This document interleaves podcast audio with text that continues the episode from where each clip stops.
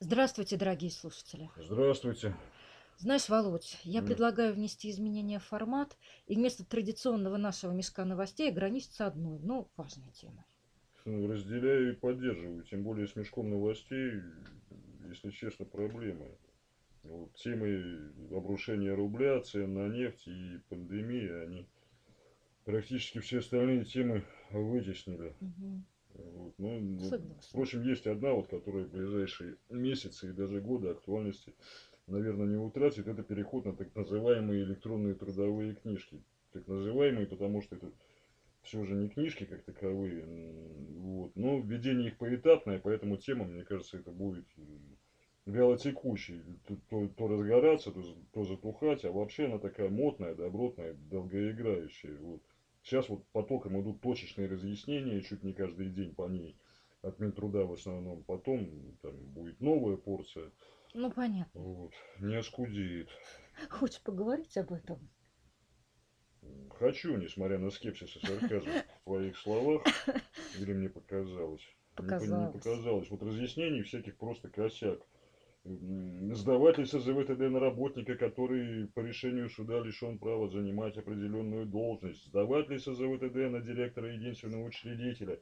А сдавать ли СЗВТД на фиктивно трудоустроенную племянницу директора учредителя или любовницу? Ну, шучу. За внучку, за жучку, за, за детку предпенсионера, за репку. Вот у меня уже голова, если честно, от них как бы пухнет. Срочно требуется систематизировать, раз- разложить по разным извилинам, там, с полушариями. А то у меня уже как мантра в мозгу звучит, там, как колеса товарного поезда такой идет, ход набирает, там, СЗВ, ТД, СЗВ, ТД, СЗВ, ТД, СЗВ, ТД, СТДР. Чтоб кран дернули. Вот я и говорю, неврастенник, псих, псих. И скепсис в моих словах ты сам выдумал. А, кстати, обо всех этих точечных случаях можно прочитать в Бираторе, практическая энциклопедия бухгалтера, а также электронных версиях журналов, нормативные акты и практическая бухгалтерия. Вот, причем в последнем случае, ну ты же о них и пишешь, причем весьма толково, как ни странно. Но это лучше действительно именно читать. На слух усваивается плохо. О, у меня в голове не систематизируется. Я пишу, а в голове все равно не, не систематизируется. Ну, понятно. Давай мы с тобой немножко все посистематизируем, как ты говоришь, причем с самих азов. Давай. Электронные трудовые книжки, о которых мы слышали уже столько лет подряд, становятся реальностью. Ну, у них действительно есть целый ряд невыдуманных преимуществ. Ну, работодателю больше не нужно закупать бланки, ящики, сейфы для специального хранения книжек. Это во-первых. Ну, во-вторых, обе стороны, то есть работник и работодатель, получат полный оперативный доступ к сведениям о трудовой деятельности. Ну и, наконец, в-третьих, работники больше не будут терять, заливать, сжигать, портить книжки. И их нельзя скрыть от, от работодателя, как раньше. Работники, работники, работники, уп- упыри. Ты вспомни Лену, бухгалтера, нашу общую знакомую, с ее О, рецептом да. приготовления коктейлей из трудовых книг. О, да, Лену помню, и рецепт помню. Это он такой, в сейф, где хранятся трудовые, ставится вскрытый, но почти не начатый пакет соком и забывается там на несколько выходных летних дней. Сок бродит, да, а пакет взрывается. Жара как раз была, да. Помню, да. Штук 20 книжек потом сушатся на подоконнике и проглаживаются утюгом. И чуть ли не поливаются пятновыводителем, помнишь? Помню. Ну вот я к тому и говорю, что организовать что-то подобное уже никакая Лена или Вася больше не смогут. Вообще-то ты меня сбил. Ну, Извини, я нечаянно, я просто вс- вспомнил. Ах, вспомнилась. Ну так вот. Так называемая, ты правильно сказал, электронная трудовая книжка – это информационный ресурс. Все данные хранятся в цифровом формате. Работник может посмотреть сведения в своей трудовой книжке в личном кабинете на сайте ПФР, предварительно там зарегистрировавшись. Э, По содержанию трудов- трудовая книжка не изменится. Там будет указано место работы, периоды работы, должность, специальность, профессия, квалификация, то бишь разряд, класс, категория, уровень, дата приема, дата увольнения, перевода на другую работу, э, основания прекращения трудового договора. А кстати, поощрения и награждения остались в бумажной трудовой книжке. Ну вот это неправильно. Это, это уравниловка. И... Неправильно, Ну, да? ну, Это это ты мне сейчас говоришь, что вся твоя трудовая испещрена поощрениями, Ну, да? Я, я не эталон и не пример для подражания, у меня нет. У меня их нет поощрений, но кому-то может быть очень обидно. В колхозе у нас есть колхозник Влас и лодырь Мишка. Мишка, у каждого труд книжка. А посмотрим их труд книжки и посмотрим на их делишки. Влас и сеял и пахал, Мишка только отдыхал. Влас, Власу осенью награда, Мишке кукиш, так и надо. Это твое? Вспомнилось. Хармс, Хармс Даниил Иванович. О, понятно. Хармс Даниил Иванович не кадровик, не бухгалтер и не сотрудник ПФР. Ну так вот, законодательство не предусмотрело ни права, ни обязанности работодателя запрашивать сведения о поощрениях и награждениях при тр- трудоустройстве. Теперь работник по своему желанию может представить работодателю дополнительную информацию о себе. Слушай, ты меня опять сбил. Не могу Молчу сосредоточиться. Так вот, с 2020 года нужно письменно проинформировать сотрудников об изменениях в трудовом законодательстве и их праве сохранить бумажную трудовую, ну или перейти на электронную. Но, в свою очередь, работники не позднее конца года, то бишь 31 декабря, должны сообщить о своем выборе. Ну, можно сделать и общее уведомление о переходе на электронные трудовые для всех работников, но это такой будет один документ, в конце которого все работники ставят подписки об ознакомлении. А можно сделать для каждого работника персональное уведомление. Э, Провокационный вопрос, позвольте. Позволю. Всех уведомлять надо или всех, всех, всех, всех, всех? всех? Ну, работодатель не обязан уведомлять внешнего совместителя. Это такие неофициальные разъяснения Роструда на сайте ведомства онлайн инспекция РФ. А, Похожая, инспекция, э, похожая ситуация, простите, и с дистанционными работниками. По ним ведь работодатель не ведет трудовые книжки. Ну, И- не по всем. а Но не по по всем, которым да. Вот там э, статья есть 312.2 ТК РФ. При заключении трудового договора о дистанционной работе можно прописать, что сведения о ней в трудовую книжку не вносятся. А если человек устраивается на работу впервые, можно установить, что трудовая не оформляется. Вот если есть такая договоренность, работодатель может и не выдавать работнику трудовую книжку с записью о переходе на электронную и может не продолжать вести трудовую книжку по прежним правилам.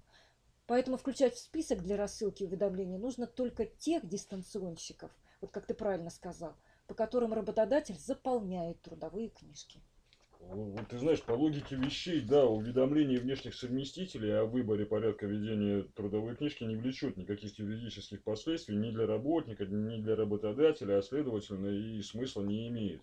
Тем не менее, поскольку напрямую в законе 439 ФЗ не сказано, что указанные категории работников являются исключением, мне кажется, вот все-таки со своей стороны, что лучше, ну, ну, не убудет от нас, лучше подготовить. Ну, А, Ну, я тоже уведомления, мало ли какие разъяснения выпустят там компетентные ведомства в любой момент. И про декретницу с удаленщиками не забудьте. Направить уведомление нужно и тем, кто находится в отпуске по беременности и родам или по уходу за ребенком. Адресатами уведомлений будут также надомники, сезонные, временные сотрудники и, и тому подобное. И известить нужно работников всех подразделений, представительств, филиалов, Наконец, не забывайте, что руководитель организации в большинстве э, случаев также является ее работником. То есть уведомить, уведомить, как не смешно, нужно и его. Да, да, да. Уведомление нужно направить всем сотрудникам, которые поступят на работу до 30 июня 2020 года включительно. Это касается и тех работников, которые ранее уже получили такое уведомление и даже сделали свой выбор,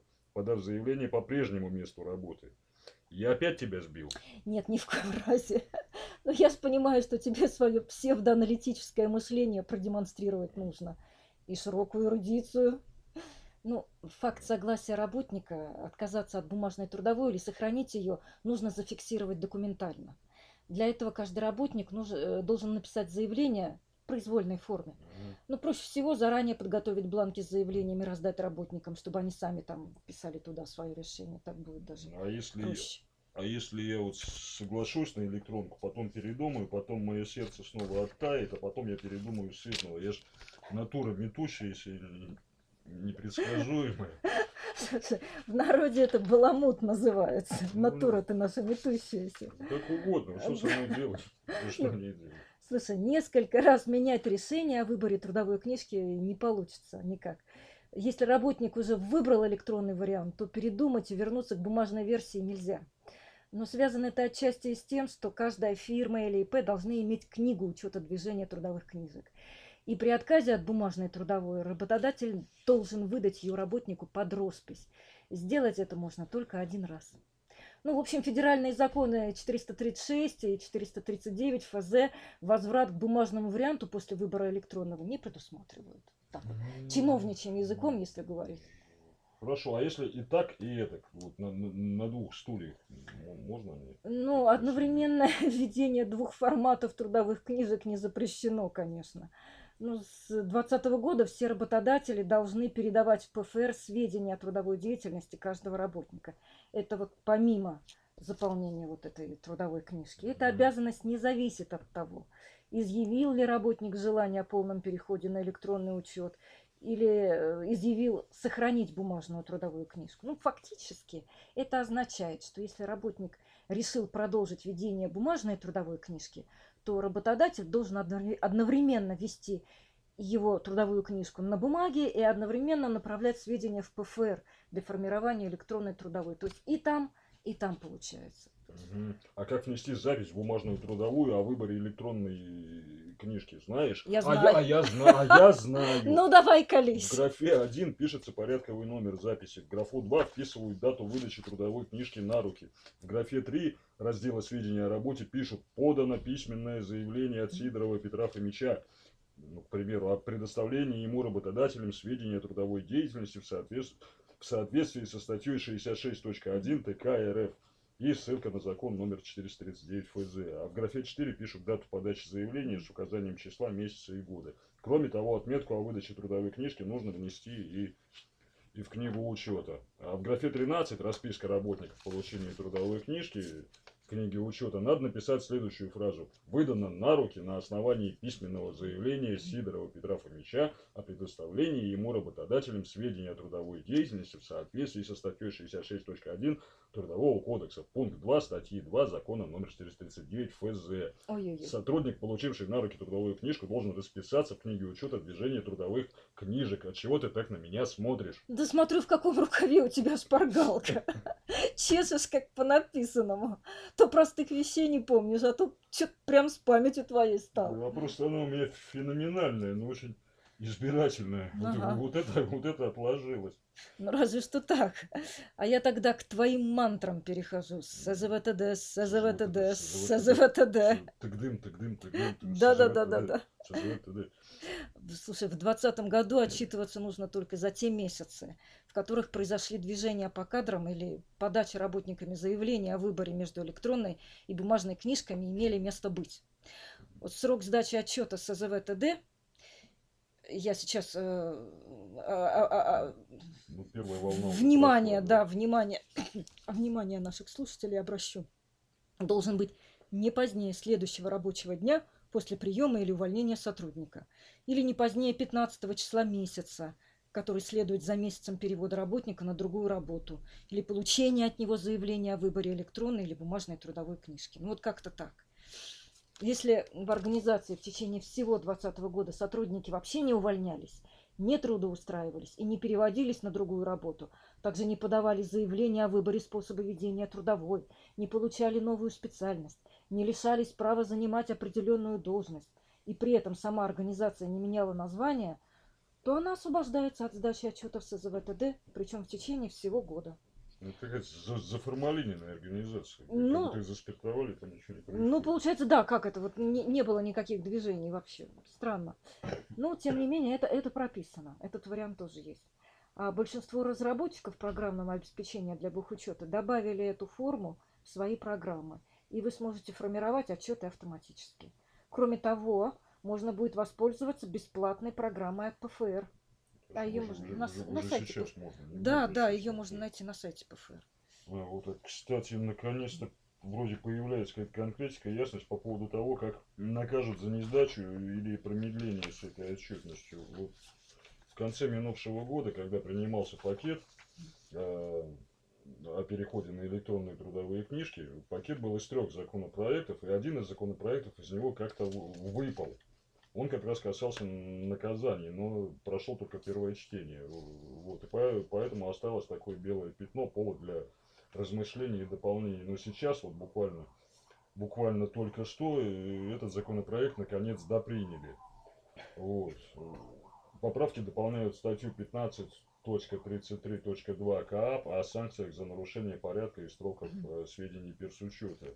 Вот. Наказание будет такое непредставление в срок, либо представление неполных или недостоверных сведений по электронной трудовой книжке будет караться предупреждением или штрафом в 300 в 300-500 рублей вот, для должностного а, лица. Ну что ж, не очень большой Вот. штраф. Ну да, предыдущий вариант, э, который был законопроект, Мгм. там вообще, вообще, по-моему, все ограничивалось только предупреждением, но он был какой-то странный. Ну, теперь да. Ну, ну хотя бы такой ввели, ну я, я предполагала, что он будет, будет больше. Ну, Более слава богу, да. драконовский, Ага. Ну более вот, а ты- а- драконовский. Ты тогда уж про э- э- СТДР рас- расскажи. Легко. Смотри, в 2020 году работодатели обязаны представлять по запросам сотрудников сведения о трудовой деятельности. Для оформления таких сведений нужно использовать бланк СТДР. Он утвержден приказом Минтруда номер 23Н, действует с 7 марта 2020 года. Что тебе еще нужно? Еще что-то добавить? Ну, не знаю. Еще? поподробнее. Еще поподробнее. Ну смотри, чтобы получить сведения по месту работы, сотрудник должен написать соответствующее заявление. Бланк такого заявления еще пока не утвержден, поэтому работодатель может разработать его самостоятельно. Разрешено принимать заявления, составленные в свободной форме. В заявлении можно указать, в каком виде работник желает получить сведения о трудовой деятельности. Ну, тут возможны два варианта. Первый вариант на бумаге, как обычно, да. Ну, в этом случае СТДР подписывает руководитель или доверенное лицо. Нужно заполнить поля должность уполномоченного лица, расшифровка подписи. Ну и организация поставит э, печать, если имеет таковую, да, если имеет, конечно. Ну и второй вариант. Ее можно получить в форме электронного документа, подписанного УКЭП. Это усиленная квалифицированная электронная подпись. Ну, конечно, опять-таки при наличии у работодателя такой подписи. А по, по- срокам как торопиться надо? Э, ну, Попросил сразу выдать. сроки э, в период работы, если, если человек пока еще работает и запросил эти сведения, то э, он получит ее не позднее трех рабочих дней с дачи подачи заявления. А если он увольняется, ну прям, прям в день прекращения трудового договора, то есть день увольнения. Вот. Но остальные нюансы по данной теме можно, как я уже говорила, прочитать в нашем бираторе «Практическая энциклопедия бухгалтера», а также в журналах «Нормативные акты» и «Практическая бухгалтерия», как бумажной, так и в электронной версиях. Все Мгм. честь по чести. Ух, ну что, закругляемся, может, Володь? Угу. Давай. Давай что-нибудь срезюмируем только. Вот, согласно нормам закона 439 ФЗ, процесс отказа от ведения бумажных трудовых книжек займет ну, как минимум год. Время вроде бы терпит, но это только при поверхностном ознакомлении с законодательством. На самом деле оно работает не на нас, и так что паниковать, конечно, не следует, но и задвигать в дальний угол с пометкой «успеется» тоже не стоит. Позицию тех, что электрон, э, позицию тех граждан по части того, что электронные трудовые удобны, экономят ресурсы работодателя, мы, разумеется, разделяем, как мы уже сказали. Вот опасения противников по части того, что однажды вся эта электронщина навернется, вот, в принципе, разде- принципе, в принципе, тоже разделяем, тоже. Разделяем, да. Ну, такова соляви, и что паниковать-то прежде времени. Когда навернется, тогда паниковать Тогда, будем. тогда и, Фу-фу-фу-фу. да, решать проблемы по мере их Ну, поступления. давай з- з- закругляй тогда, как мы обычно. Ну что ж, э, закругляем. Дорогие наши слушатели, читайте, э, подписывайтесь, э, э, ставьте лайки на нашем сайте. С вами, как всегда, были главный редактор журнала «Практическая бухгалтерия» Владимир Хориков.